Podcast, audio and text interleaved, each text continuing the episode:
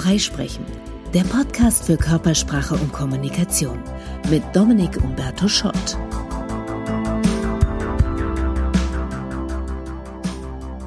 Finanzkrisen, Trump, Brexit, Viren, Populismus, Terror. Wir leben in interessanten Zeiten und manchmal wünscht man sich, sie wären ein bisschen weniger interessant.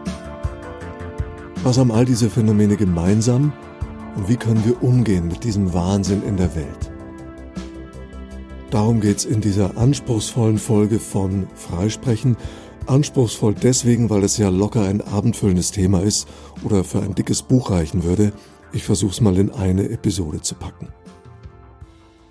Es ging los 1989 mit dem Fall der Mauer.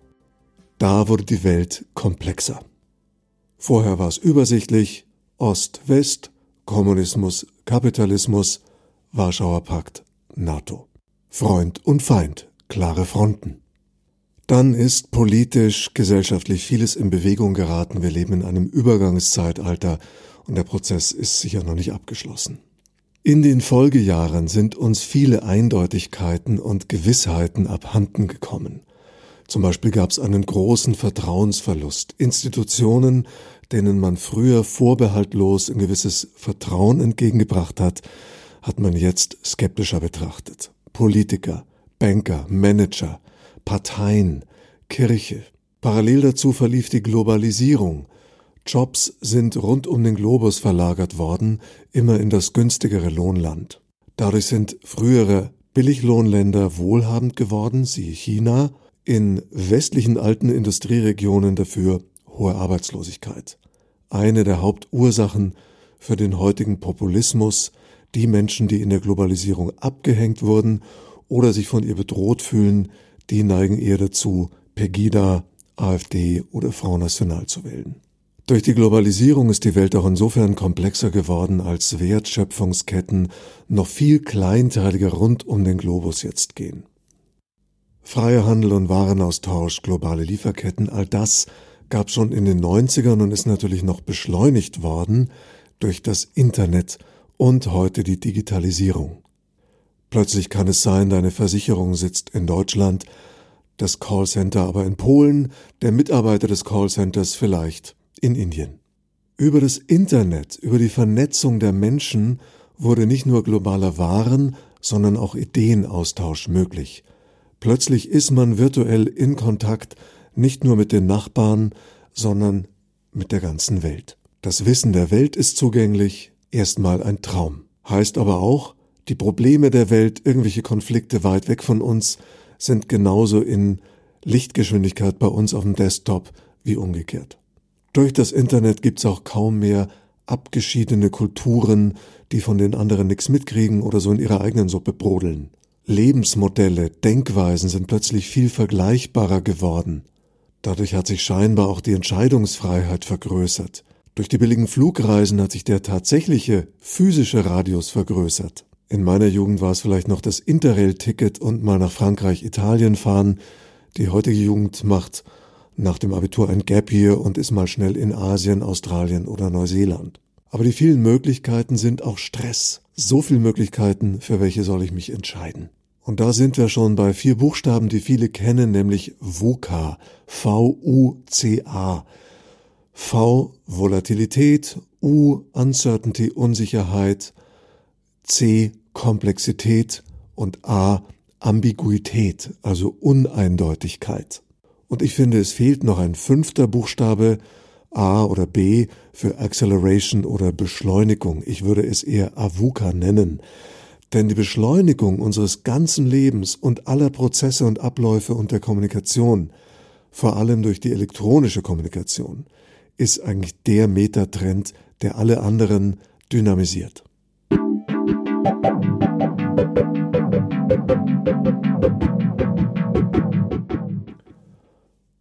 In dieser unübersichtlichen Zeit gibt's Gewinner und Verlierer. Gut ausgebildete, flexible Menschen mit einer hohen Ambiguitätstoleranz kommen mit diesen schnellen Veränderungen besser zurecht. Menschen mit einer geringen Ambiguitätstoleranz, nicht so flexibel, weniger gut ausgebildet, vielleicht in einfachen Jobs tätig, die schnell irgendwie industriell, maschinell oder digital ersetzt werden können, denen macht das natürlich mehr Angst. Sehr nachvollziehbar. Sehr konservativ denkende Menschen, denen ihr Wertesystem sehr wichtig ist, auch denen macht's Angst, weil plötzlich diese Werte scheinbar nicht mehr gelten. Eine andere Welt, in der andere Werte gelten, ist immer nur einen Klick entfernt. Es gibt also viele Menschen, die sind von der Moderne überfordert. Mit ihrer Ambiguität, ihrer Unsicherheit, ihrer Volatilität und so weiter. Wie reagieren diese Menschen darauf? Wie gehen die damit um? Eine Reaktion kann sein Rückzug ins Private. Ich habe das Gefühl, ich kann da draußen nicht mehr auf Augenhöhe mitspielen, dann ziehe ich mich zurück. Ich werde zum Beispiel nicht Wähler. Zweite Möglichkeit, dieses Abhandenkommen der Selbstwirksamkeit, der Erfahrung, ich kann da Einfluss nehmen, ich kann da was bewirken, bewegen, kann zu Ärger führen, Wut, Frustration, dann werde ich Protestwähler. In früheren Zeiten war es für Parteien schwierig, diese Protestwähler oder Nichtwähler irgendwie zu einigen. Internet, vor allem Social Media, bietet natürlich hervorragende Plattformen, um Menschen, die sonst einsam vielleicht mit ihrer Frustration oder Meinung sind, zusammenzuführen. Eine dritte Möglichkeit, ein umso stärkeres Beharren und Festhalten an den Werten, die mir gerade zwischen den Händen entgleiten. Das wäre Fundamentalismus. Wenn die Welt zu komplex wird, dann entscheide ich, es gibt ganz einfache Regeln, es gibt ein eindeutiges richtig und falsch. Auch das ist ja ein Angebot, das die Populisten sehr erfolgreich machen. Einfache, simple Antworten auf komplexe Fragen. Sündenböcke anbieten. Die EU ist schuld, dass wir in Großbritannien ein Gesundheitssystem nicht auf die Reihe kriegen. Wir müssen da nur austreten, dann haben wir Geld für ein besseres Gesundheitssystem. Das war so ungefähr die Brexit-Legende. Jetzt würde man die Brexiteers vielleicht nicht als Fundamentalisten bezeichnen, aber sie haben mit Fundamentalpositionen argumentiert. Raus um jeden Preis. Die Extremvariante von Fundamentalismus ist dann Faschismus oder Terror. Die anderen haben so Unrecht, dass man sie töten oder vernichten muss, weil sie Ungläubige sind oder Volksfeinde oder was auch immer da das Wort dann ist. Und ob die krude Denkrichtung dahinter dann islamistisch oder rechtsextremistisch ist oder linksextremistisch, kommt eigentlich aufs Gleiche raus. Wer erschossen wird, dem ist vermutlich auch egal, welches Motiv der Täter hatte. Ob mit dem LKW in den Weihnachtsmarkt oder mit der Pistole ins OEZ oder vor die Synagoge in Halle oder in Shisha-Bars, der Tätertyp ist hier immer der gleiche. Verlierer mit verletzter Männlichkeit, gestörtes Frauenbild, krudes Weltbild, eigentlich Einzelgänger aber dank Internet nicht mehr so allein. Therapeutisch gesagt, in der VUCA-Welt überfordert. Also Terror ist eine maximale radikale Form von Recht haben und natürlich radikale Selbstwirksamkeit. Die Welt hört mir nicht zu, dann zwinge ich sie dazu, mir zuzuhören.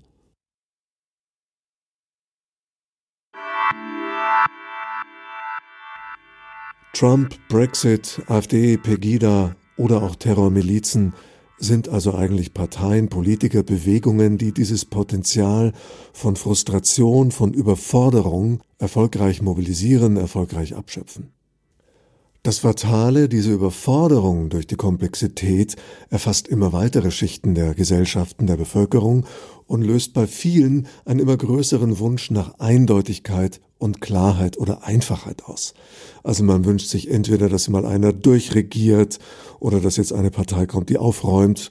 Das wäre so die fatale politische Variante. Oder man wünscht sich eindeutige Antworten. Und wir haben immer mehr so Themen, die so klare Pro-Kontra-Themen sind. Tempolimit ist zum Beispiel. Oder das ganze Waffenthema in Amerika. Also da gibt's wenig Zwischenräume. Wer versucht da Zwischenlösungen oder Kompromisse herbeizumoderieren, der gerät schnell zwischen die Fronten.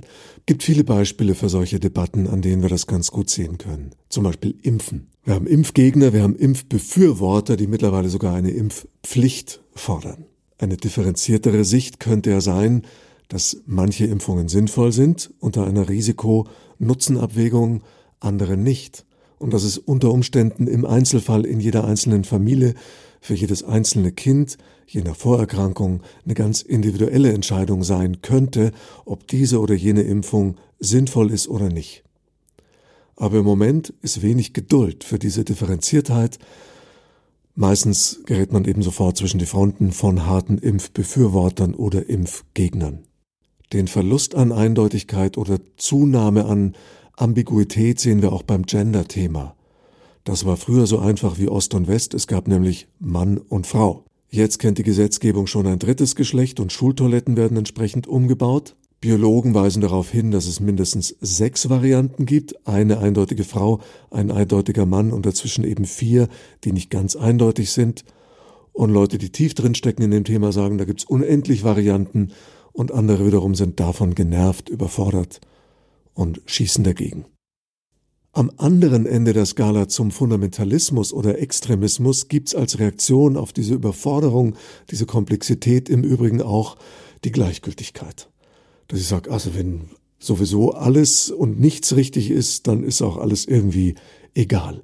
Auch dafür sehen wir ganz viele Symptome. Die Kirchenaustritte, dass Religion überhaupt nicht mehr so relevant ist in vielen Gesellschaften, dass Religion zum Teil so als Wellnessangebot gesehen wird. Oh, ich bin mal so ein bisschen Buddhist, das ist gerade im Trend. Oder auch hier der Rückzug aufs private oder genau genommen privat-öffentliche, die Selbstinszenierung, Selbstoptimierung, ach, die Welt geht unter, egal, Hauptsache ich habe hier ein schickes Selfie für Instagram. Und der größte Traum in einer Welt, in der viele das Gefühl haben, sie können nichts mehr bewirken, nichts beeinflussen, ist Einfluss haben, Influencer sein. Und natürlich gibt's gerade zur Ambiguität auch den Gegentrend global, nämlich die Ambiguitätsintoleranz. Immer mehr Länder und Gesellschaften, die sehr rigide sind und immer weniger andere Meinungen oder Zwischentöne zulassen. So ein Indiz oder Symptom auf beiden Seiten des politischen Spektrums ist die Humorlosigkeit. Die Leute verstehen keinen Spaß. Und einen Verlust an Vieldeutigkeit oder Vielfalt erleben wir dramatischerweise auch gerade in der Natur. Großes Artensterben, Biodiversität verschwindet, Insekten, Vögel und so weiter gibt weltweit nur noch eine Handvoll Apfelsorten, eine Handvoll Maissorten, eine Handvoll Weizensorten etc. Komplexität, wir haben so viele Verträge, so viele Internetseiten, so viele Möglichkeiten. Überforderung. Gegentrends hier, Minimalismus, Tiny House oder wie heißt diese Japanerin, die beim Schrank ausmisten hilft? Ihr wisst, wen ich meine. Und jüngst haben wir ein weiteres Beispiel für diese Avuka-Welt. Corona. Das Virus, das die Welt gerade durcheinander wirbelt. Da haben wir die Beschleunigung drin, weil die Ausbreitung rasant ist durch den heutigen internationalen Flugverkehr. Wir haben die Volatilität, zum Beispiel an den Aktienkursen. Gestern noch Bombenstimmung, dann stürzt der DAX ab. Wir haben die Uncertainty, die Unsicherheit. In welches Land kann ich reisen? Kann ich auf die Veranstaltung gehen? Oh, die Messe müssen wir lieber absagen. Wir haben die Komplexität. Noch ist nicht genau erforscht, wie das Virus funktioniert. Es wird dauern, bis ein Antiserum da ist. Jedes Land hat andere Vorkehrungen gerade. Und wir haben die Ambiguität, weil man gar nicht weiß, soll man sich jetzt zum Beispiel als Klimaaktivist ein bisschen freuen, dass wegen des Coronavirus plötzlich genau das erreicht würde, was Klimaaktivisten sonst vergeblich gefordert haben, nämlich weniger Flugverkehr, weniger Produktion, bessere Luft zum Beispiel in China? Oder soll man beunruhigt sein wegen der wirtschaftlichen Folgen und der hohen Sterblichkeit? Das ist ein bisschen wie mit dem milden Winter. Soll man sich freuen, weil es warm ist? Oder besorgt sein, weil es ein Anzeichen für den Klimawandel ist und für Natur und Menschen letztlich nicht gut? Und genau das ist die Unsicherheit und Mehrdeutigkeit, die wir im Moment fast überall haben. Was macht das mit uns? Wie gehen wir um mit diesem Wahnsinn in der Welt? Alle Menschen wünschen sich ja mehr oder weniger Sinnhaftigkeit in dem, was sie tun. Du bist an irgendeinem neuen Produkt oder Projekt dran, dann hörst du, Klimawandel, Weltuntergang, Virus und fragst dich, macht's überhaupt noch Sinn, was ich da gerade ankurble? Also mir ging das zum Teil so. Schreibst ein Buch, machst einen Podcast, drehst ein Video, schreibst einen Artikel für eine Online-Zeitung, gehst kurz online und guckst, was in der Welt los ist und fragst dich, pff, braucht es überhaupt noch jemand, was ich da gerade mache? Inwieweit rettet das die Welt? Wie können wir in dieser Übergangsphase, in der die Welt gerade steckt, in dieser verrückter und immer schneller drehenden Welt unsere geistige Gesundheit, unseren Fokus behalten. Gibt sicher tausend schlaue Tipps dazu. Hier kommen meine vier Strategien, die mir helfen. Erstens. Ich unterscheide zwischen Primär- und Sekundärrealität. Primärrealität ist alles das, was jetzt, hier im Augenblick für mich sinnlich wahrnehmbar und real ist. Heißt, ich sitze in meinem Wohnzimmer, hab ein Dach überm Kopf, die Heizung läuft, der Kühlschrank ist voll, bin soweit gesund, hab grad gut gegessen. Das ist meine Primärrealität. Sekundärrealität ist alles andere, was faktisch irgendwo in der Welt gerade wahr ist, aber für mich eigentlich im Moment nicht sichtbar, nicht spürbar, nicht wahrnehmbar, virtuell da. Ich kann es mir jederzeit natürlich hereinholen. Ich muss ja nur dran denken. Oder schnell ins Internet gehen. Dann ist alles da. Und macht mich unter Umständen kirre. Und dann hilft's eben, sich klar zu machen, Moment, das ist nicht das, was dich im Moment unmittelbar betrifft. Beziehungsweise es kann mir helfen, ein bisschen klarer zu entscheiden, welches von den Dingen, Vorgängen da draußen betrifft mich oder möchte ich, dass es mich betrifft und welche halte ich vielleicht ein bisschen draußen.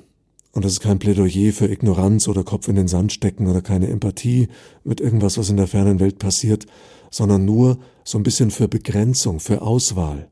Und es ist natürlich ein Plädoyer, mehr im Hier und Jetzt zu leben. Könnte auch zu mehr Dankbarkeit führen. Die meisten, die diesen Podcast hören, werden wie ich in Mitteleuropa leben. Wir sind schon mal ziemlich privilegiert, einfach qua Geburt und Geografie, uns geht's ziemlich gut. Die zweite Strategie hat eng damit zu tun, nämlich bewusster zu entscheiden, was lasse ich geistig überhaupt an mich heran oder in mich herein. Die meisten von uns können sich vermutlich gar nicht leisten, komplett uninformiert zu sein. Wir müssen schon ein bisschen mitkriegen, was in der Welt so los ist. Ich schaue nicht Nachrichten, ich lese Nachrichten. Strategie Nummer zwei, keine Bilder, nur Text. Bilder emotionalisieren. Mir reicht die Info. Deswegen, ob Zeitung, oder online, ich lese nur, was in der Welt los ist, ich gucke mir nach Möglichkeiten nicht Bewegtbild an. Der Zusatznutzen von Bewegtbild ist meistens wenig Information, aber viel Emotion. Frage, braucht's die? Beziehungsweise hilft die? Mir nicht. Und natürlich, wenn wir schon bei Mediennutzung sind, nicht alles glauben, was man liest oder was so geteilt wird, da gucke ich immer sehr kritisch, von wem kommt's, aus welcher Quelle, was steckt dahinter, ist das manipulativ gemacht oder sind es wirklich seriöse Fakten, kann man meistens relativ schnell nachchecken. Strategie Nummer drei hat eher mit Fokus und Ausrichtung zu tun, nämlich eine Vision zu haben. Im Sinne von, was möchte ich erreichen oder wie möchte ich leben in nächster Zukunft? Ein je klareres Bild wir davon haben, wie wir leben möchten, wo wir eigentlich hin möchten im Leben, desto klarer und einfacher können wir auch Nein sagen zu vielen, wie Hermann Scherer so schön ausdrückt, Sonderangeboten des Lebens. Eine Verlockung hier, eine Verführung da, könnte man alles machen, könnte man alles mitnehmen, aber das zerfleddert so unsere Energie. Fällt mir sehr schwer, weil ich Abwechslung liebe und gerne anspringe auf Dinge, die mir das Leben so bietet, aber ich versuche gelegentlich immer wieder bei Anfragen, bei Möglichkeiten, die sich auftun, zu fragen, geht das in Richtung meine Vision oder nicht? Wenn nicht, dann eher mal nein. Merke, Nein sagen heißt Ja sagen zu dem, was uns wichtig ist. Wer mit dem Thema Vision nichts anfangen kann, auch Werte sind übrigens ein guter Kompass fürs Leben. Sich mal Gedanken machen, was sind meine Kernwerte? Einer meiner Kernwerte ist Freiheit. Und das ist für mich ein klarer Kompass. Manchmal gibt es Dinge, die sind verlockend, aber ich weiß, die verstoßen gegen meinen Kernwert Freiheit oder würden meine Freiheit einschränken, dann weiß ich, keine gute Idee für mich. Und meine vierte Strategie ist, meiner Intuition viel stärker zu vertrauen als früher noch. Gerade weil alles so komplex ist, weil wir ständig Entscheidungen treffen sollen, die wir gar nicht überblicken können, Versicherungen, die wir abschließen oder Kredite oder Geschäfte, die wir eingehen, neue Projekte. Wenn wir das versuchen, so rein kopfmäßig pro kontra abzuwägen, wären wir blöd. Also ich zumindest. Ich kann es nicht. Und auch wieder bei den vielen Möglichkeiten, die man hat. Soll ich das jetzt machen? Ja, nein, ja, ich könnte. Hm. Ich vertraue dann sehr stark meiner Intuition, die mir schon sagt, steht das wirklich an? Worauf lasse ich mich ein? Worauf nicht? Und warum weiß ich, dass das so wichtig und hilfreich ist? Weil es mir natürlich trotzdem oft passiert, dass ich mich zu irgendwas verleiten lasse und mir dann hinterher denke, ah, hättest du mal auf deine Intuition gehört. Ah, und apropos Intuition, jetzt hänge ich spontan noch eine fünfte Strategie dran, die ist vielleicht banal, weil das ja auch ein Trend schon seit vielen Jahren ist, nämlich der Gegentrend zur Beschleunigung, die Entschleunigung. Und da gibt's viele Möglichkeiten, gibt ja mittlerweile Mindfulness-Seminare, Achtsamkeit, ist großer Trend, zu Recht, können wir alle brauchen. Da wäre mein Tipp nur, schau mal, was für dich passt. Was ist eine Aktivität oder Nicht-Aktivität, die dir wirklich hilft, runterzufahren, zu entschleunigen, bei dir anzukommen. Bei mir ist es zum Beispiel Klavier spielen, spazieren gehen, bisschen Fahrrad fahren oder tanzen gehen. Bei anderen ist es mit dem Hund Gassi gehen, Freunde treffen, allein sein, auf dem Sofa liegen, dumm Löcher in die Luft gucken, also was es auch immer ist, sich ein Vollbad einlassen, kleiner Wellnessabend zu Hause. Oft sind wir so beschäftigt und so im Stress und dann ist noch dies und wir müssen noch das machen. Einfach sicherstellen, dass diese kleinen Momente, die uns gut tun, auch wirklich stattfinden und nicht immer hintüberfallen, bloß weil die nicht mit Termin im Kalender stehen. Vielleicht sollten wir die mit Termin in den Kalender reinschreiben, damit die nicht zu kurz kommen. Und ich freue mich mega und bin sehr dankbar, dass in deinem vollen Leben, vielleicht als kleiner geistiger Wellness-Moment, dieser Podcast seinen Platz hat. In diesem Sinne danke fürs Zuhören und bis bald. Das war Freisprechen